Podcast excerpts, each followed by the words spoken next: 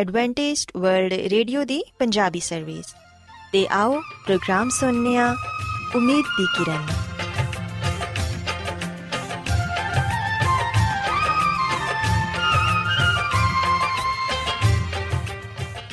ਸਾਥਿਓ, ਮੈਂ ਤੁਹਾਡੀ ਮੇਜ਼ਬਾਨ ਫਰਾਸਲੀਮ ਪ੍ਰੋਗਰਾਮ ਉਮੀਦ ਦੀ ਕਿਰਨ ਦੇ ਨਾਲ ਤੁਹਾਡੀ ਖidmat 'ਚ ਹਾਜ਼ਰ ਹਾਂ। ਸਾਡੀ ਪੂਰੀ ਟੀਮ ਵੱਲੋਂ ਪ੍ਰੋਗਰਾਮ ਸੁਣਨ ਵਾਲੇ ਸਾਰੇ ਸਾਥੀਆਂ ਨੂੰ ਸਾਡਾ ਮੁਹੱਬਤ ਤੇ ਖਲੂਸ ਭਰਾ ਸਲਾਮ ਕਬੂਲ ਹੋਏ। ਸਾਥਿਓ, ਉਮੀਦ ਕਰਨੀਆ ਕਿ ਤੁਸੀਂ ਸਾਰੇ ਖੁਦਾ ਤਾਲਾ ਦੇ ਫਜ਼ਲੋ ਕਰਮ ਨਾਲ ਖੈਰੀਅਤ ਨਾਲ ਹੋ। ਤੇ ਅੱਜ ਦੇ ਪ੍ਰੋਗਰਾਮ ਦੀ ਤਫਸੀਲ ਕੁਝ ਇਸ ਤਰ੍ਹਾਂ ਹੈ ਕਿ ਪ੍ਰੋਗਰਾਮ ਦਾ ਆਗਾਜ਼ ਇੱਕ ਖੂਬਸੂਰਤ ਗੀਤ ਨਾਲ ਕੀਤਾ ਜਾਏਗਾ। ਤੇ ਗੀਤ ਦੇ ਬਾਅਦ ਖੁਦਾ ਦੇ ਖਾਦਮ ਅਜ਼ਮਤ ਇਮਨੁਅਲ, ਖੁਦਾਵੰਦ ਦੇ ਇਲਾਹੀ ਪਾਕਲਾਮ ਚੋਂ ਪੈਗਾਮ ਪੇਸ਼ ਕਰਨਗੇ। ਇਸ ਤੋਂ ਇਲਾਵਾ ਸਾਥੀਓ, ਪ੍ਰੋਗਰਾਮ ਦੇ ਆਖਿਰ 'ਚ ਇੱਕ ਹੋਰ ਖੂਬਸੂਰਤ ਗੀਤ, ਬੜੀ ਖਿਦਮਤ 'ਚ ਪੇਸ਼ ਕੀਤਾ ਜਾਏਗਾ। ਸੋ ਆਓ ਅੱਜ ਦੇ ਪ੍ਰੋਗਰਾਮ ਦਾ ਆਗਾਜ਼ ਇਸ ਰੂਹਾਨੀ ਗੀਤ ਨਾਲ ਕਰਨੇ ਆ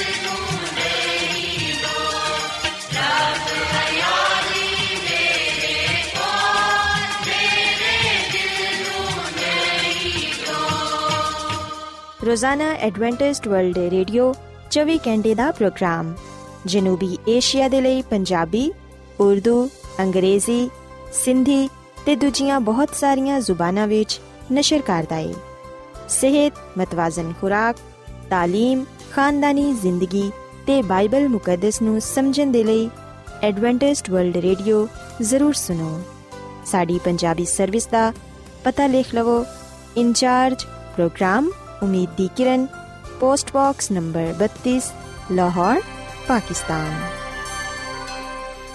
Adventist World Radio ਵੱਲੋਂ ਪ੍ਰੋਗਰਾਮ ਉਮੀਦ ਦੀ ਕਿਰਨ ਨਿਸ਼ਰ ਕੀਤਾ ਜਾ ਰਿਹਾ ਹੈ ਹੁਣ ਵੇਲੇ ਕਿ ਅਸੀਂ ਖੁਦਾ ਦੇ ਪਾਕ ਕਲਾਮ ਚੋਂ ਪੈਗਾਮ ਸੁਣੀਏ ਤੇ ਅੱਜ ਤੁਹਾਡੇ ਲਈ ਪੈਗਾਮ ਖੁਦਾ ਦੇ ਖਾਦਮ ਅਜ਼ਮਤ ਇਮਨੁਅਲ ਪੇਸ਼ ਕਰਨਗੇ ਤੇ ਆਓ ਆਪਣੇ ਦਿਲਾਂ ਨੂੰ ਤਿਆਰ ਕਰੀਏ ਤੇ ਖੁਦਾ ਦੇ ਕਲਾਮ ਨੂੰ ਸੁਣੀਏ ਯਿਸੂ ਮਸੀਹ ਦੇ ਅਜ਼ਲੀ ਤੇ ਅਬਦੀ ਨਾਮ ਵਿੱਚ ਸਾਰੇ ਸਾਥੀਆਂ ਨੂੰ ਸਲਾਮ। ਸਾਥਿਓ, ਮੈਂ ਮਸੀਹ ਯਿਸੂ ਵਿੱਚ ਤੁਹਾਡਾ ਖਾਦੀਮ ਅਜ਼ਮਤ ਇਮਾਨੁਅਲ ਕਲਾਮੇ ਮੁਕੱਦਸ ਦੇ ਨਾਲ ਤੁਹਾਡੀ ਖਿਦਮਤ ਵਿੱਚ ਹਾਜ਼ਰ ਹਾਂ ਤੇ ਮੈਂ ਖੁਦਾਵੰਦ ਖੁਦਾ ਦਾ ਸ਼ੁਕਰ ਅਦਾ ਕਰਨਾ ਵਾਂ ਕਿ ਅੱਜ ਮੈਂ ਤੁਹਾਨੂੰ ਇੱਕ ਵਾਰ ਫੇਰ ਖੁਦਾਵੰਦ ਦਾ ਕਲਾਮ ਸੁਣਾ ਸਕਾਂ। ਸਾਥੀਓ, ਮੈਨੂੰ ਉਮੀਦ ਹੈ ਕਿ ਤੁਸੀਂ ਹੁਣ ਖੁਦਾਵੰਦ ਦੇ ਕਲਾਮ ਨੂੰ ਸੁਣਨ ਦੇ ਲਈ ਤਿਆਰ ਹੋ। ਸਾਥੀਓ, ਅਗਰ ਅਸੀਂ ਯਹੋਨਾ ਦੀ ਅੰਜੀਲ ਦੇ 8ਵੇਂ ਬਾਬ ਦੀ ਪਹਿਲੀ ਐਤ ਤੋਂ ਲੈ ਕੇ 11ਵੀਂ ਐਤ ਤੱਕ ਪੜ੍ਹੀਏ, ਤੇ ਇੱਥੇ ਸਾਨੂੰ ਇੱਕ ਐਸਾ ਵਾਕਿਆ ਪੜਨ ਨੂੰ ਮਿਲੇਗਾ ਜਿਦੇ ਵਿੱਚ ਯਿਸੂ ਮਸੀਹ ਨੇ ਇੱਕ ਔਰਤ ਦੇ ਗੁਨਾਹਾਂ ਨੂੰ ਮਾਫ ਕੀਤਾ ਤੇ ਉਹਨੂੰ ਆ ਫਿਰ ਹੁਕਮ ਦਿੱਤਾ ਕਿ ਉਹ ਫਿਰ ਗੁਨਾਹ ਨਾ ਕਰੇ। ਆਓ ਅਸੀਂ ਕੁਝ ਦੇਰ ਦੇ ਲਈ ਇਸ ਵਾਕਿਏ ਤੇ ਗੁਰਖੋਸ ਕਰੀਏ।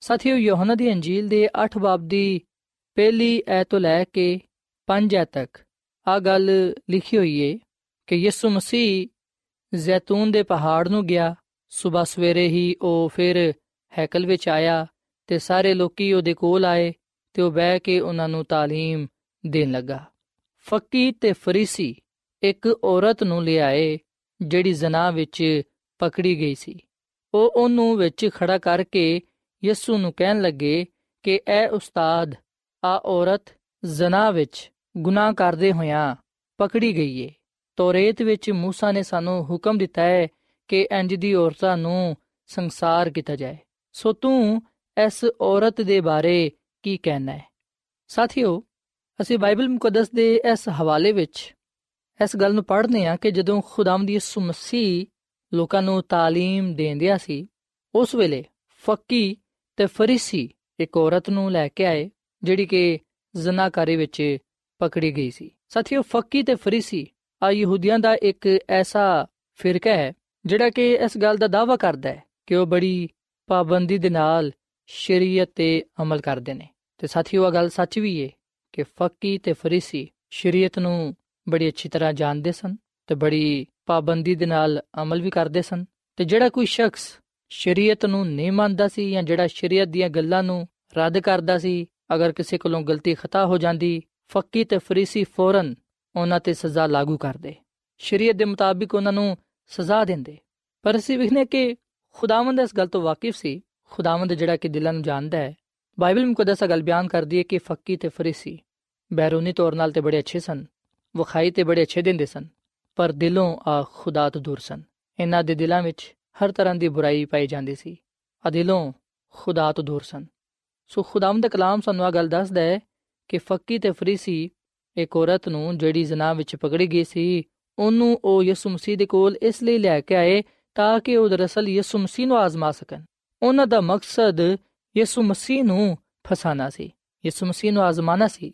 ਉਹ ਦਰਅਸਲ ਇਸ ਗੱਲ ਨੂੰ ਵੇਖਣਾ ਚਾਹੁੰਦੇ ਸਨ ਕਿ ਕੀ ਯਿਸੂ ਮਸੀਹ ਸ਼ਰੀਅਤ ਨੂੰ ਮੰਨਦਾ ਹੈ ਜਾਂ ਫਿਰ ਯਿਸੂ ਮਸੀਹ ਸ਼ਰੀਅਤ ਨੂੰ ਤਰਕ ਕਰਦਾ ਹੈ ਕਿ ਉਹ ਸ਼ਰੀਅਤ ਨੂੰ ਮਨਸੂਖ ਕਰਨ ਦੇ ਲਈ ਆਇਆ ਵੇ ਔਰ ਫਿਰ ਫੱਕੀ ਤੇ ਫਰੀਸੀ ਦੂਜੀ ਗੱਲ ਜਿਹੜੀ ਵੇਖਣਾ ਚਾਹੁੰਦੇ ਸਨ, ਉਹ ਆ ਕਿ ਕੀ ਯਿਸੂ ਮਸੀਹ ਰੂਮੀ ਹਕੂਮਤ ਦੇ ਤਾਬੇ ਹੈ ਵੇ ਜਾਂ ਕਿ ਨਹੀਂ? ਯਹੋਨਾ ਦੇ ਅੰਜੀਲ ਦੇ 8 ਬਾਬ ਦੇ 6 ਅਧ ਵਿੱਚ ਲਿਖਿਆ ਹੈ ਕਿ ਉਹਨਾਂ ਨੇ ਉਹਨੂੰ ਆਜ਼ਮਾਨ ਦੇ ਲਈ ਆਕਿਆ ਸੀ ਤਾਂ ਕਿ ਉਹ ਦਿਲ ਤੇ ਇਲਜ਼ਾਮ ਲਗਾਉਣ ਦਾ ਕੋਈ ਸਬਬ ਕੱਢਣ। ਸਾਥੀਓ, ਫੱਕੀ ਤੇ ਫਰੀਸੀਆਂ ਦਾ ਮਕਸਦ ਆ ਸੀ ਕਿ ਉਹ ਯਿਸੂ ਮਸੀਹ ਨੂੰ ਫਸਾ ਸਕਣ, ਯਿਸੂ ਮਸੀਹ ਤੇ ਇਲਜ਼ਾਮ ਲਗਾ ਸਕਣ ਯਿਸੂ ਮਸੀਹ ਨੂੰ ਮੁਜਰਮ ਠਹਿਰਾ ਸਕਣ, ਉਹਦੇ ਵਿੱਚ ਕੋਈ ਕਸੂਰ ਲੱਭ ਸਕਣ।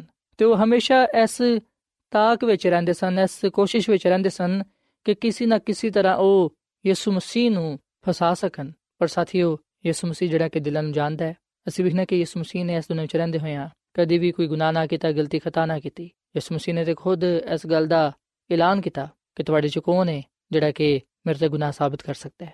ਸੋ ਬਾਈਬਲ ਮੁਕੱਦਸ ਦੇ ਇਸ ਵਾਕਿਏ ਵਿੱਚ ਅਸੀਂ ਇਹ ਗੱਲ ਪੜ੍ਹਨੇ ਆ ਕਿ ਜਦੋਂ ਯਿਸੂ ਮਸੀਹ ਕੋਲੋਂ ਇਹ ਗੱਲ ਪੁੱਛੀ ਗਈ ਕਿ ਅਸੀਂ ਇਸ ਔਰਤ ਦੇ ਨਾਲ ਕੀ ਸਲੂਕ ਕਰੀਏ, ਜਿਹੜੀ ਕਿ ਗੁਨਾਹ ਕਰਦੇ ਹੋਇਆਂ ਪਕੜੀ ਗਈ ਹੈ ਯਿਸੂ ਮਸੀਹ ਨੇ ਉਸ ਔਰਤ ਨੂੰ ਵੇਖਿਆ, ਜਿਹੜੀ ਕਿ ਜ਼ਨਾ ਕਰਦੇ ਹੋਇਆਂ ਪਕੜੀ ਗਈ ਸੀ। ਸਾਥੀਓ, ਉਹ ਔਰਤ ਘਬਰਾਈ ਹੋਈ, ਪਰੇਸ਼ਾਨ, ਲੋਕਾਂ ਦੇ ਦਰਮਿਆਨ ਖੜੀ ਹੋਈ ਸੀ। ਚਾਰੋਂ ਪਾਸੇ ਲੋਕ ਖੜੇ ਹੋਏ ਸਨ ਤੇ ਉਸ ਔਰਤ ਨੂੰ ਵਿਚਕਾਰ ਖੜਾ ਕੀਤਾ ਹੋਇਆ ਸੀ। ਉਹ ਔਰਤ ਯਿਸੂ ਮਸੀਹ ਦੇ ਕਦਮਾਂ ਵਿੱਚ ਡਿੱਗੀ ਹੋਈ ਸੀ। ਸ਼ਰਮ ਦੇ ਨਾਲ ਸਿਰ ਝੁਕਾਈ ਹੋਈ ਸੀ। ਯਿਸੂ ਮਸੀਹ ਨੇ ਇਸ ਗੱਲ ਨੂੰ ਵੇਖਿਆ, ਇਸ ਗੱਲ ਨੂੰ ਜਾਣਿਆ ਕਿ ਆ ਔਰਤ ਆਪਣੇ ਗੁਨਾਹ ਤੇ ਪਛਿਮਾਨ ਹੈ ਇਹਨੂੰ ਆਪਣੇ ਗੁਨਾਹ ਤੇ ਅਫਸੋਸ ਹੈ ਤੇ ਦੇ ਦਿਲ ਵਿੱਚ ਤਬਦੀਲੀ ਦੀ ਕਿਰਨ ਪਾਈ ਜਾਂਦੀ ਹੈ ਸੋ ਯਿਸੂ ਮਸੀਹ ਨੇ ਉਸ ਔਰਤ ਤੇ ਰਹਿਮ ਕੀਤਾ। ਉਹਨੂੰ ਮੌਕਾ ਤਾ ਕੀਤਾ ਕਿ ਉਹ ਤੋਬਾ ਕਰਕੇ ਆਪਣੀ ਜ਼ਿੰਦਗੀ ਨੂੰ ਬਦਲੇ ਤੇ ਗੁਨਾਹ ਤੋਂ ਮਾਫੀ ਪਾ ਕੇ ਇੱਕ ਨਵੇਂ ਸਿਰੇ ਤੋਂ ਜ਼ਿੰਦਗੀ ਸ਼ੁਰੂ ਕਰ ਸਕੇ। ਸੋ ਅਸੀਂ ਬਾਈਬਲ ਮੁਕੱਦਸ ਵਿੱਚ ਆ ਗੱਲ ਪੜ੍ਹਨੇ ਆ ਕਿ ਜਦੋਂ ਲੋਕ ਚਾਰੋਂ ਪਾਸੇ ਖੜੇ ਹੋਏ ਸਨ ਉਹ ਐਸੇ ਇੰਤਜ਼ਾਰ ਵਿੱਚ ਸਨ ਕਿ ਸਾਨੂੰ ਹੁਕਮ ਮਿਲੇ ਤੇ ਅਸੀਂ ਇਸ ਔਰਤ ਨੂੰ ਸੰਸਾਰ ਕਰ ਦਈਏ, ਇਹਨੂੰ ਪੱਥਰ ਮਾਰ-ਮਾਰ ਕੇ ਮਾਰ ਦਈਏ। ਪਰ ਅਸੀਂ ਵਿਖਣਾ ਕਿ ਯਿਸੂ ਮਸੀਹ ਨੇ ਉਹਨਾਂ ਲੋਕਾਂ ਨੂੰ ਜਿਹੜੇ ਉੱਥੇ ਖਲੋਤੇ ਹੋਏ ਸਨ, ਜਿਹੜੇ ਔਰਤ ਨੂੰ ਸੰਸਾਰ ਕਰਨ ਦੇ ਲਈ ਖੜੇ ਹੋਏ ਸਨ, ਯਿਸੂ ਮਸੀਹ ਨੇ ਉਹਨਾਂ ਨੂੰ ਕੁਝ ਨਾ ਕਿਹਾ। ਬਲਕਿ ਅਸੀਂ ਵਿਖਣਾ ਕਿ ਯਿਸੂ ਮਸੀਹ ਜ਼ਮੀਨ ਤੇ ਝੁਕ ਕੇ ਆਪਣੀ ਉਂਗਲੀ ਦੇ ਨਾਲ ਲਿਖਣ ਲੱਗਾ। ਤੇ ਜਿਹੜੇ ਅਲਫਾਜ਼ ਯਿਸੂ ਮਸੀਹ ਨੇ ਆਪਣੀ ਉਂਗਲੀ ਦੇ ਨਾਲ ਜ਼ਮੀਨ ਤੇ ਲਿਖੇ ਉਹ ਆਸਨ ਕਿ ਜਿਹੜਾ ਤੁਹਾਡੇ ਚੋਂ ਬੇਗੁਨਾਹ ਹੋਏ, ਉਹੀ ਪਹਿਲੂ ਇਹਨੂੰ ਪੱਥਰ ਮਾਰੇ। ਜਦੋਂ ਆ ਅਲਫਾਜ਼ ਆ ਕਲਾਮ ਲੋਕਾਂ ਨੇ ਪੜਿਆ ਤੇ ਅਸੀਂ ਯੋਹਨਾ ਦੀ ਅੰਜੀਲ ਦੇ 8 ਬਾਬ ਦੀ 8ਵੀਂ ਅਧ ਵਿੱਚ ਗੱਲ ਪੜ੍ਹਨੇ ਆ ਕਿ ਉਹ ਆ ਸੁਣ ਕੇ ਵੱਡੇ ਤੋਂ ਲੈ ਕੇ ਛੋਟੇ ਤੱਕ ਇੱਕ ਇੱਕ ਕਰਕੇ ਨਿਕਲ ਗਏ ਤੇ ਯਿਸੂ ਕੱਲਾ ਰਹਿ ਗਿਆ ਤੇ ਔਰਤ ਉੱਥੇ ਹੀ ਵਿੱਚ ਖੜੀ ਰਹਿ ਗਈ। ਸੋ ਸਾਥੀਓ ਦਾ ਮਤਲਬ ਹੈ ਕਿ ਲੋਕਾਂ ਨੇ ਉਸ ਔਰਤ ਨੂੰ ਸੰਸਾਰ ਨਾ ਕੀਤਾ। ਕਿਸੇ ਨੇ ਵੀ ਉਸ ਔਰਤ ਨੂੰ ਪੱਥਰ ਨਾ ਮਾਰੇ। ਕਿਉਂਕਿ ਯਿਸੂ ਮਸੀਹ ਨੇ ਉਹਨਾਂ ਲੋਕਾਂ ਦੇ ਨਾਲ ਆ ਕਲਾਮ ਕੀਤਾ। ਯਿਸੂ ਮਸੀਹ ਨੇ ਜ਼ਮੀਨ ਤੇ ਅਲਫਾਜ਼ ਲਿਖੇ ਕਿ ਜਿਹੜਾ ਤੁਹਾਡੇ ਚੋਂ ਬੇਗੁਨਾਹ ਹੋਏ, ਉਹੀ ਪਹਿਲੂ ਇਹਨੂੰ ਪੱਥਰ ਮਾਰੇ। ਅਸੀਂ ਵੀ ਨਾ ਕਿ ਉੱਥੇ ਜਿਹੜੇ ਲੋਕ ਮੌਜੂਦ ਸਨ, ਉਹਨਾਂ ਨੇ ਇਸ ਗੱਲ ਨੂੰ ਜਾਣਿਆ ਕਿ ਸਾਡੇ ਚੋਂ ਤੇ ਕੋਈ ਨਹੀਂ ਬੇਗੁਨਾਹ। ਸਾਥੀਓ, ਆ ਗੱਲ ਸੱਚ ਹੈ ਇਸ ਦੁਨੀਆਂ ਵਿੱਚ ਕੋਈ ਵੀ ਐਸਾ ਇਨਸਾਨ ਨਹੀਂ ਹੈ, ਜਿਹੜਾ ਕਿ ਆ ਗੱਲ ਕਹਿ ਸਕੇ ਕਿ ਮੈਂ ਬੇਗੁਨਾਹ ਹਾਂ ਮੈਂ ਕਦੀ ਵੀ ਗੁਨਾਹ ਨਹੀਂ ਕੀਤਾ। ਖੁਦਾਵੰਦ ਦਾ ਕਲਾਮ ਫਰਮਾਂਦਾ ਹੈ ਕਿ ਅਗਰ ਕੋਈ ਇਨਸਾਨ ਆ ਗੱਲ ਕਹਿੰਦਾ ਕਿ ਮੈਂ ਬੇਗੁਨਾਹ ਵਾਂ, ਮੈਂ ਕਦੀ ਨਹੀਂ ਗੁਨਾਹ ਕੀਤਾ, ਇਹਦਾ ਮਤਲਬ ਹੈ ਕਿ ਉਹ ਝੂਠ ਬੋਲਦਾ ਹੈ, ਆਪਣੇ ਆਪ ਨੂੰ ਧੋਖਾ ਦਿੰਦਾ ਹੈ। ਅਗਰ ਅਸੀਂ ਯਹੋਨਾ ਦਾ ਪਹਿਲਾ ਖਾਤੇ ਦੇ ਪਹਿਲੇ ਬਾਬ ਦੀ 8 ਹੱਥ ਪੜ੍ਹੀਏ, ਤੇ ਇਥੇ ਲਿਖਿਆ ਕਿ ਅਗਰ ਅਸੀਂ ਕਹੀਏ ਕਿ ਅਸੀਂ ਬੇਗੁਨਾਹ ਹਾਂ ਤੇ ਫਿਰ ਅਸੀਂ ਆਪਣੇ ਆਪ ਨੂੰ ਫਰੇਬ ਦੇਨੇ ਆ ਸਾਡੇ ਵਿੱਚ ਸਚਾਈ ਨਹੀਂ ਹੈ। ਸੋ ਸਾਥੀਓ, ਜਿਹੜੇ ਲੋਗ ਉਸ ਔਰਤ ਨੂੰ ਜਿਨੇ ਗੁਨਾਹ ਕੀਤਾ ਸੀ, ਉਹਨੂੰ ਸੰਸਾਰ ਕਰਨ ਦੇ ਲਈ ਆਏ ਸਨ, ਅਸੀਂ ਵੀ ਨਾ ਕਿ ਉਹ ਲੋਗ ਉਸ ਔਰਤ ਨੂੰ ਛੱਡ ਕੇ ਚਲੇ ਗਏ। ਕਿਸੇ ਨੇ ਵੀ ਉਸ ਔਰਤ ਨੂੰ ਕੁਝ ਨਾ ਕਿਹਾ। ਯਿਸੂ ਮਸੀਹ ਨੇ ਲੋਕਾਂ ਦੇ ਸਾਹਮਣੇ ਉਹਨਾਂ ਦੀ ਜ਼ਿੰਦਗੀਆਂ ਦੇ ਪੁਸ਼ੀਦਾ ਗੁਨਾਹ ਰੱਖੇ ਤੇ ਉਹਨਾਂ ਨੂੰ ਦੱਸਿਆ ਕਿ ਤੁਸੀਂ ਵੀ ਗੁਨਾਹਗਾਰ ਹੋ। ਤੁਸੀਂ ਵੀ ਇਸ ਦੁਨੀਆਂ ਵਿੱਚ ਰਹਿੰਦੇ ਹੋਇਆਂ ਬਹੁਤ ਸਾਰੇ ਗੁਨਾਹ ਕੀਤੇ ਨੇ। ਸਾਥੀਓ, ਆ ਅਲਫਾਜ਼, ਆ ਕਲਾਮ ਸਾਡੀ ਰੂਹਾਨੀ ਹਾਲਤ ਨੂੰ ਜ਼ਾਹਿਰ ਕਰਦਾ ਹੈ। ਅਜ ਅਸੀਂ ਵੀ ਇਹਨਾਂ ਲਫ਼ਜ਼ਾਂ ਤੇ ਗੁਰੂ ਖੋਸ ਕਰੀਏ ਕਿ ਜਿਹੜਾ ਤੁਹਾਡੇ ਚੋਂ ਬੇਗੁਨਾਹ ਹੋਏ, ਉਹੀ ਪਹਿਲੂ ਇਹਨੂੰ ਪੱਥਰ ਮਾਰੇ। ਸਾਥੀਓ, ਕੀ ਅਸੀਂ ਬੇਗੁਨਾਹ ਵਾਂ? ਕਿ ਅਸਾਂ ਕਦੀ ਵੀ ਗੁਨਾਹ ਨਹੀਂ ਕੀਤਾ? ਅਗਰ ਅਸੀਂ ਇਸ ਗੱਲ ਦਾ ਇਕਰਾਰ ਕਰਨੇ ਆ ਕਿ ਅਸੀਂ ਤੇ ਗੁਨਾਹਗਾਰ ਆ, ਅਸਾਂ ਬਹੁਤ ਸਾਰੇ ਗੁਨਾਹ ਕੀਤੇ ਨੇ, ਤੇ ਫਿਰ ਅਸੀਂ ਖੁਦਾਮ ਦੀ ਸੁਮਸੀ ਕੋਲੋਂ ਆਪਣੇ ਗੁਨਾਹਾਂ ਦੀ ਮਾਫੀ ਮੰਗੀਏ। ਸਾਥੀਓ, ਯਿਸੂ ਮਸੀਹ ਨੇ ਉਸ ਔਰਤ ਨੂੰ ਜਿਹੜੀ ਉੱਥੇ ਇਕੱਲੀ ਰਹਿ ਗਈ, ਉਹਦੇ ਕੋਲੋਂ ਪੁੱਛਿਆ ਕਿ, ਐ ਔਰਤ ਆ ਲੋਗ ਕਿੱਥੇ ਗਏ?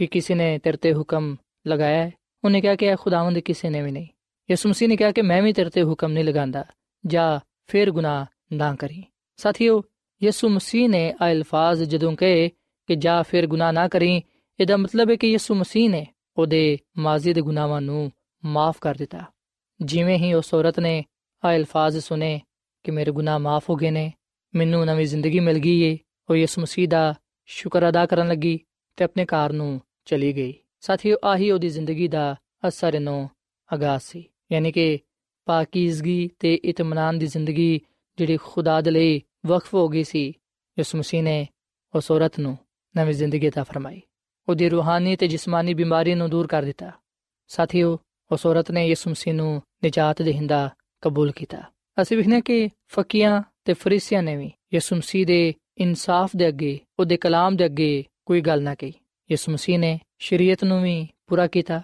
ਤੇ ਰੂਮੀ ਹਕੂਮਤ ਦੇ ਕਾਨੂੰਨ ਨੂੰ ਵੀ ਨਾ ਤੋੜਿਆ।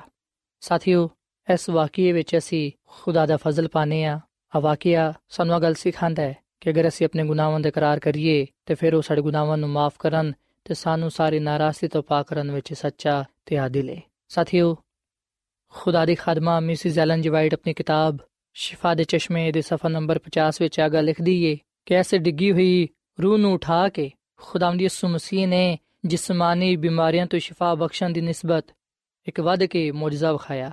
ਉਹਨੇ ਰੂਹਾਨੀ ਬਿਮਾਰੀ ਤੋਂ ਸ਼ਿਫਾ ਬਖਸ਼ੀ, ਜਿਹੜੀ ਅਬਦੀ ਮੌਤ ਲਿਆਂਦੀ ਏ।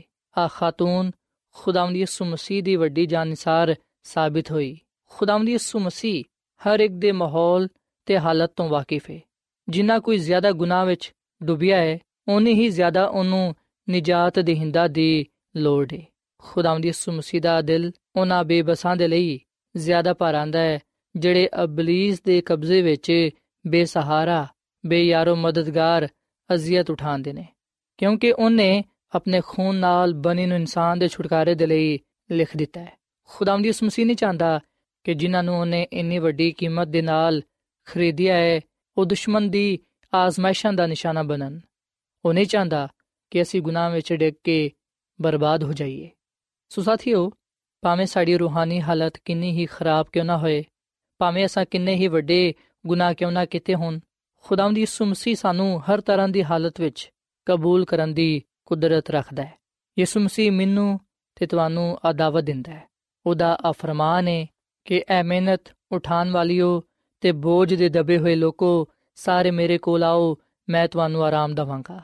ਆ ਕਲਾਮ ਅਸੀਂ ਮਤੀ ਦੀ ਅੰਜੀਲ ਦੇ 11ਵੇਂ ਬਾਬ ਦੀ 28 ਆਇਤ ਵਿੱਚ ਪਾਨੇ ਆ ਸੋ ਸਾਥੀਓ ਆਓ ਅਸੀਂ ਗੁਨਾਹਾਂ ਤੋਂ ਮਾਫੀ ਪਾਣ ਦੇ ਲਈ ਪਾਕ ਸਾਫ਼ ਹੋਣ ਦੇ ਲਈ ਯਿਸੂ ਮਸੀਹ ਦੇ ਕੋਲ ਆਈਏ ਯਿਸੂ ਮਸੀਹ ਤੇ ਈਮਾਨ ਲਿਆਈਏ ਕਿਉਂਕਿ ਯਿਸੂ ਮਸੀਹ ਦਾ ਖੂਨ ਸਾਨੂੰ ਸਾਰੇ ਗੁਨਾਹਾਂ ਤੋਂ ਪਾਕ ਸਾਫ਼ ਕਰਦਾ ਹੈ ਜਦੋਂ ਅਸੀਂ ਯਿਸੂ ਮਸੀਹ ਦੇ ਹਜ਼ੂਰ ਆਪਣੇ ਗੁਨਾਹਾਂ ਦਾ ਇਕਰਾਰ ਕਰਾਂਗੇ ਆਪਣੇ ਗੁਨਾਹਾਂ ਨੂੰ ਤਰਕ ਕਰਾਂਗੇ ਯਿਸੂ ਮਸੀਹ ਤੇ ਕਾਮਿਲ ਭਰੋਸਾ ਰੱਖਾਂਗੇ ਉਹਨੂੰ ਆਪਣਾ ਸ਼ਖਸੀ ਨਜਾਤ ਦੇਹਿੰਦਾ تسلیم ਕਰਾਂਗੇ ਤੇ ਫਿਰ ਯਕੀਨਨ ਖੁਦਾਵੰਦ ਆਪਣੀ ਕੁਦਰਤ ਦੇ ਨਾਲ ਸਾਡੇ ਗੁਨਾਹਾਂ ਨੂੰ ਬਖਸ਼ ਦੇਗਾ ਸਾਨੂੰ ਪਾਕ ਸਾਫ਼ ਕਰੇਗਾ ਤਾਂ ਕਿ ਅਸੀਂ ਉਹਦੇ ਕਲਾਮ ਦੇ ਮੁਤਾਬਿਕ ਆਪਣੀ ਜ਼ਿੰਦਗੀ ਨੂੰ گزار ਸਕੀਏ ਤੇ ਉਹਦੇ ਜਲਾਲ ਨੂੰ ਜ਼ਾਹਿਰ ਕਰ ਸਕੀਏ ਸਾਥੀਓ ਯਾਦ ਰੱਖੋ ਕਿ ਜਦੋਂ ਖੁਦਾਵੰਦ ਯਿਸੂ ਮਸੀਹ ਸਾਡੇ ਗੁਨਾਹਾਂ ਨੂੰ ਬਖਸ਼ ਦਿੰਦਾ ਹੈ ਉਸ ਵੇਲੇ ਉਹ ਸਾਨੂੰ ਇਸ ਗੱਲ ਦੀ ਹਦਾਇਤ ਕਰਦਾ ਹੈ ਸਾਨੂੰ ਉਹ ਆ ਹੁਕਮ ਦਿੰਦਾ ਹੈ ਕਿ ਜਾ ਤੇਰੇ ਗੁਨਾਹ ਮਾਫ ਹੋਏ ਫਿਰ ਗੁਨਾਹ ਨਾ ਕਰੇ ਆਓ ਅਸੀਂ ਖੁਦਾਵੰਦ ਦਾ ਸ਼ੁਕਰ ਅਦਾ ਕਰੀਏ ਜਿਨੇ ਸਾਡੇ ਗੁਨਾਹਾਂ ਨੂੰ ਬਖਸ਼ ਦਿੱਤਾ ਹੈ ਸਾਨੂੰ ਮਾਫ ਕੀਤਾ ਹੈ ਸਾਡੇ ਤੇ ਆਪਣਾ ਫਜ਼ਲ ਕੀਤਾ ਹੈ ਤਾਂ ਕਿ ਅਸੀਂ ਫਿਰ ਗੁਨਾਹ ਨਾ ਕਰੀਏ, ਗੁਨਾਹ ਵਿੱਚ ਜ਼ਿੰਦਗੀ ਨਾ ਗੁਜ਼ਾਰੀਏ, ਬਲਕਿ ਅਸੀਂ ਉਹਦੀ ਰਾਸਤਬਾਜ਼ੀ ਵਿੱਚ ਜ਼ਿੰਦਗੀ ਗੁਜ਼ਾਰਦੇ ਹੋਈਆਂ ਉਹਦੀ ਕਾਮਿਲ ਮਰਜ਼ੀ ਨੂੰ ਪੂਰਾ ਕਰ ਸਕੀਏ, ਉਹਨੂੰ ਕਬੂਲ ਕਰਕੇ ਹਮੇਸ਼ਾ ਦੀ ਜ਼ਿੰਦਗੀ ਹਾਸਲ ਕਰ ਸਕੀਏ। ਬਾਈਬਲ ਮੁਕੱਦਸ ਦੀ ਇਹ ਤਾਲੀਮ ਹੈ ਆ ਖੁਸ਼ਖਬਰੀ ਦਾ ਪੈਗਾਮ ਹੈ ਕਿ ਜਿਹੜਾ ਕੋਈ ਵੀ ਯਿਸੂ ਮਸੀਹ ਤੇ ਇਮਾਨ ਲਿਆਏਗਾ, ਉਹ ਹਲਾਕ ਨਹੀਂ ਹੋਏਗਾ, ਬਲਕਿ ਉਹ ਅਬਦੀ ਜ਼ਿੰਦਗੀ ਪਾਏਗਾ। ਸੋ ਸਾਥੀਓ, ਅੱਜ ਮੈਂ ਤੁਹਾਡੇ ਅੱਗੇ ਅਪੀਲ ਕਰਨਾ ਵਾਂ ਕਿ ਤੁਸੀਂ ਖੁਦਾਵੰਦ ਯਿਸੂ ਮਸੀਹ ਨੂੰ ਆਪਣਾ ਸ਼ਖਸੀ ਨਜਾਤ ਦਹਿੰਦਾ تسلیم ਕਰੋ ਉਹਦੇ ਤੇ ਈਮਾਨ ਲਿਆਓ ਜਦੋਂ ਤੁਸੀਂ ਯਿਸੂ ਮਸੀਹ ਨੂੰ ਕਬੂਲ ਕਰੋਗੇ ਯਕੀਨ ਜਾਨੋ ਯਿਸੂ ਮਸੀਹ ਤੁਹਾਡੇ ਗੁਨਾਹਾਂ ਨੂੰ ਬਖਸ਼ ਦੇਣਗੇ ਤੁਹਾਨੂੰ ਮਾਫ ਫਰਮਾਣਗੇ ਤੁਹਾਨੂੰ ਨਵੀਂ ਜ਼ਿੰਦਗੀ عطا ਫਰਮਾਣਗੇ ਤਾਂ ਕਿ ਤੁਸੀਂ ਰਾਸਤਬਾਜ਼ੀ ਦੀ ਜ਼ਿੰਦਗੀ گزارਦੇ ਹੋਇਆ ਉਹਦੇ ਜਲਾਲ ਨੂੰ ਜ਼ਾਹਰ ਕਰ ਸਕੋ ਤੇ ਪਾਕਿਜ਼ਗੀ ਵਿੱਚ ਰਹਿੰਦੇ ਹੋਇਆ ਉਹਦੀ ਕੁਰਬਤ ਵਿੱਚ ਕਾਇਮ ਉਦਾਇਮ ਰਹਿ ਸਕੋ ਸੋ ਸਾਥੀਓ ਆਖਰ ਵਿੱਚ ਮੈਂ ਤੁਹਾਡੇ ਨਾਲ ਮਿਲ ਕੇ ਦੁਆ ਕਰਨਾ ਚਾਹਨਾ ਵਾਂ ਆਓ ਅਸੀਂ ਆਪਣੇ ਆਪ ਨੂੰ ਖੁਦਾ ਦੇ سپرد ਕਰੀਏ ਤੇ ਖੁਦਾਵੰਦ ਦੇ ਹਜ਼ੂਰ ਦੁਆ ਕਰੀਏ ਕਦੂਸ ਕਦੂਸ ਕਦੂਸ ਖੁਦਾਵੰਦ ਖੁਦਾ ਕਾਦਰ ਮੁਤਲਕ ਐ ਖੁਦਾਵੰਦ ਤੂੰ ਹੀ ਤਮਜੀਦ ਤੇ ਇੱਜ਼ਤ ਤੇ ਕੁਦਰਤ ਦੇ ਲਾਇਕ ਹੈ ਕਿਉਂਕਿ ਤੂੰ ਹੀ ਸਾਰੇ ਅਸ਼ਿਆਵਾਂ ਨੂੰ ਪੈਦਾ ਕਰਨ ਵਾਲਾ ਹੈ ਤੂੰ ਹੀ ਇਸ ਜਹਾਨ ਦਾ ਖਾਲਕ ਤੇ ਮਾਲਿਕ ਹੈ ਅਸੀਂ ਆਪਣੇ ਆਪ ਨੂੰ ਤੇਰੇ ਹੱਥਾਂ ਵਿੱਚ ਦੇਨੇ ਆ ਐ ਖੁਦਾਵੰਦ ਤੂੰ ਸਾਨੂੰ ਕਬੂਲ ਫਰਮਾ ਅਸੀਂ ਇਸ ਗੱਲ ਦਾ ਇਕਰਾਰ ਕਰਨੇ ਆ ਇਸ ਗੱਲ ਨੂੰ ਕਬੂਲ ਕਰਨੇ ਆ ਕਿ ਅਸੀਂ ਗੁਨਾਹਗਾਰ ਆ ਅਸਾਂ ਬਹੁਤ ਸਾਰੇ ਗੁਨਾਹ ਕੀਤੇ ਨੇ ਐ ਖੁਦਾਵੰਦ ਸਾਡੇ ਗੁਨਾਹਾਂ ਨੂੰ ਬਖਸ਼ ਦੇ। ਅਸੀਂ ਤੇਰੇ ਕੋਲੋਂ ਆਪਣੇ ਗੁਨਾਹਾਂ ਦੀ ਮਾਫੀ ਮੰਗਨੇ ਆ। ਤੂੰ ਸਾਡੇ ਤੇ ਰਹਿਮ ਕਰ। ਐ ਖੁਦਾਵੰਦ, ਸਾਨੂੰ ਪਾਕ ਸਾਫ਼ ਕਰ, ਤਾਂ ਕਿ ਅਸੀਂ ਤੇਰੀ ਕੁਦਰਤ ਨੂੰ, ਤੇਰੇ ਜਲਾਲ ਨੂੰ ਵੇਖ ਸਕੀਏ। ਐ ਖੁਦਾਵੰਦ, ਤੂੰ ਹੀ ਇਨਸਾਨ ਦੇ ਗੁਨਾਹਾਂ ਨੂੰ ਬਖਸ਼ ਸਕਣਾ ਹੈ ਤੇ ਇਨਸਾਨ ਨੂੰ ਪਾਕ ਸਾਫ਼ ਕਰ ਸਕਣਾ ਹੈ ਐ ਖੁਦਾਵੰਦ, ਤੇਰੇ ਅੱਗੇ ਦਰਖਾਸਤ ਕਰਨੇ ਆ ਕਿ ਸਾਨੂੰ ਆਪਣੇ ਨਾਲ ਹਮੇਸ਼ਾ ਵਫਾਦਾਰ ਰਹਿਣ ਦੀ ਤੌਫੀਕ ਦਾ ਫਰਮਾ ਤੇ ਫਜ਼ਲ ਬਖਸ਼ ਕੇ ਅਸੀਂ ਫੇਰ ਗੁਨਾਹ ਨਾ ਕਰੀਏ। ਬਲਕਿ ਅਸੀਂ ਤੇਰੇ ਕਲਾਮ ਤੇ ਅਮਲ ਕਰਦੇ ਹੋਇਆਂ, ਤੇਰੇ ਹੁਕਮਾਂ ਤੇ ਚੱਲਦੇ ਹੋਇਆਂ ਤੇਰੀ ਕਾਮਿਲ ਮਰਜ਼ੀ ਨੂੰ ਪੂਰਾ ਕਰ ਸਕੀਏ ਅਸੀਂ ਖੁਦਾਵੰਦ ਦੀ ਸੁਮਸੀ ਤੇ ਇਮਾਨ ਲਿਆਨੇ ਆ ਜਿਹੜਾ ਕਿ ਸਾਡਾ ਨਜਾਤ ਦੇਹਿੰਦਾ ਹੈ ਸਾਡੀਆਂ ਜ਼ਿੰਦਗੀਆਂ ਤੋਂ ਆਪਣੀ ਕੁਦਰਤ ਨੂੰ ਆਪਣੇ ਜਲਾਲ ਨੂੰ ਜ਼ਾਹਿਰ ਕਰ ਤੇ ਤੌਫੀਕ ਦੇ ਕੇ ਅਸੀਂ ਇਸ ਦੁਨੀਆ ਵਿੱਚ ਪਾਕ ਜ਼ਿੰਦਗੀ گزار ਸਕੀਏ ਹੈ ਖੁਦਾਵੰਦ ਮੈਂ ਦੁਆ ਕਰਨਾ ਵਾ ਇਹਨਾਂ ਭਰਾਵਾਂ ਵਾਸਤੇ ਪੈਨਾ ਵਾਸਤੇ ਇਹਨਾਂ ਲੋਕਾਂ ਵਾਸਤੇ ਜਿਨ੍ਹਾਂ ਨੇ ਤੇਰੇ ਕਲਾਮ ਨੂੰ ਸੁਨਿਆ ਹੈ ਇਹਨਾਂ ਨੂੰ ਤੂੰ ਬੜੀ ਬਰਕਤ ਦੇ ਇਹਨਾਂ ਨੂੰ ਤੂੰ ਕਬੂਲ ਫਰਮਾ ਹੈ ਖੁਦਾਵੰਦ ਅਗਰ ਕੋਈ ਇਹਨਾਂ ਚੋਂ ਬਿਮਾਰ ਹੈ ਤੇ ਤੂੰ ਉਹਨੂੰ ਸ਼ਿਫਾ ਦੇ ਤੂੰ ਸਾਡੀ ਬਦਕਾਰੀ ਨੂੰ ਬਖਸ਼ ਦੇ ਤੇ ਸਾਡੀ ਬਿਮਾਰੀਆਂ ਨੂੰ ਸਾਡੇ ਤੋਂ ਦੂਰ ਕਰ। ਹੈ ਖੁਦਾਵੰਦ, ਤੂੰ ਜਲਾਲ ਦਾ ਬਾਦਸ਼ਾਹ ਹੈ ਤੂੰ ਹੀ ਤਮਜੀਦ, ਇੱਜ਼ਤ ਤੇ ਕੁਦਰਤ ਦੇ ਲਾਇਕ ਹੈ ਅਸੀਂ ਤੇਰਾ ਸ਼ੁਕਰ ਅਦਾ ਕਰਨੇ ਆ ਕਿ ਤੂੰ ਸਾਨੂੰ ਕਬੂਲ ਕਰਨਾ ਹੈ ਤੇਰੀ ਮੁਹੱਬਤ ਦੇ ਲਈ, ਤੇਰੇ ਪਿਆਰ ਦੇ ਲਈ ਅਸੀਂ ਤੇਰਾ ਦਿਲ ਤੋਂ ਸ਼ੁਕਰ ਅਦਾ ਕਰਨੇ ਆ। ਹੈ ਖੁਦਾਵੰਦ, ਤੂੰ ਸਾਡੇ ਤੇ ਆਪਣਾ ਫਜ਼ਲ ਕਰ। ਸਾਨੂੰ ਤੂੰ ਬੜੀ ਬਰਕਤ ਦੇ ਤੇ ਸਾਨੂੰ ਤੂੰ ਆਪਣੇ ਨਾਲ ਹਮੇਸ਼ਾ ਵਫਾਦਾਰ ਰੱਖ। ਕਿਉਂਕਿ ਆ ਸਭ ਕੁਝ ਮੰਗ ਲੈਨੇ ਆ ਖੁਦਾਵੰਦ ਦੀ ਸੁਮਸੀਦ ਨਾਮ ਵਿੱਚ। ਆਮੀਨ।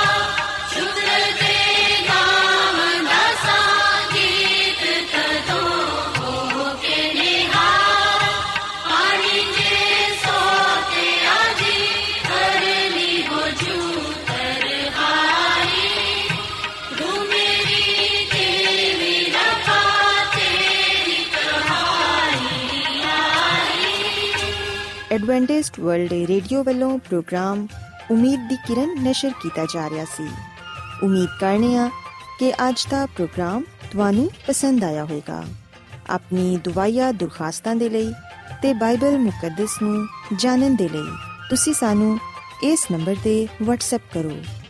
ਨੰਬਰ ਨੋਟ ਕਰ ਲਵੋ 001 747 281 2849 ਸਾਥਿਓ ਤੁਸੀਂ ਸਾਡੇ ਪ੍ਰੋਗਰਾਮ ਇੰਟਰਨੈਟ ਤੇ ਵੀ ਸੁਣ ਸਕਦੇ ਹੋ।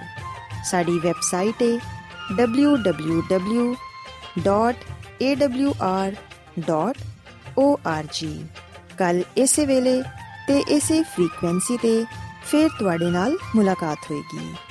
ਹੁਣ ਆਪਣੀ ਮੇਜ਼ਬਾਨ ਫਰਾਜ਼ ਸਲੀਮ ਨੂੰ ਇਜਾਜ਼ਤ ਦਿਓ। ਖੁਦਾ ਹਾਫਿਜ਼।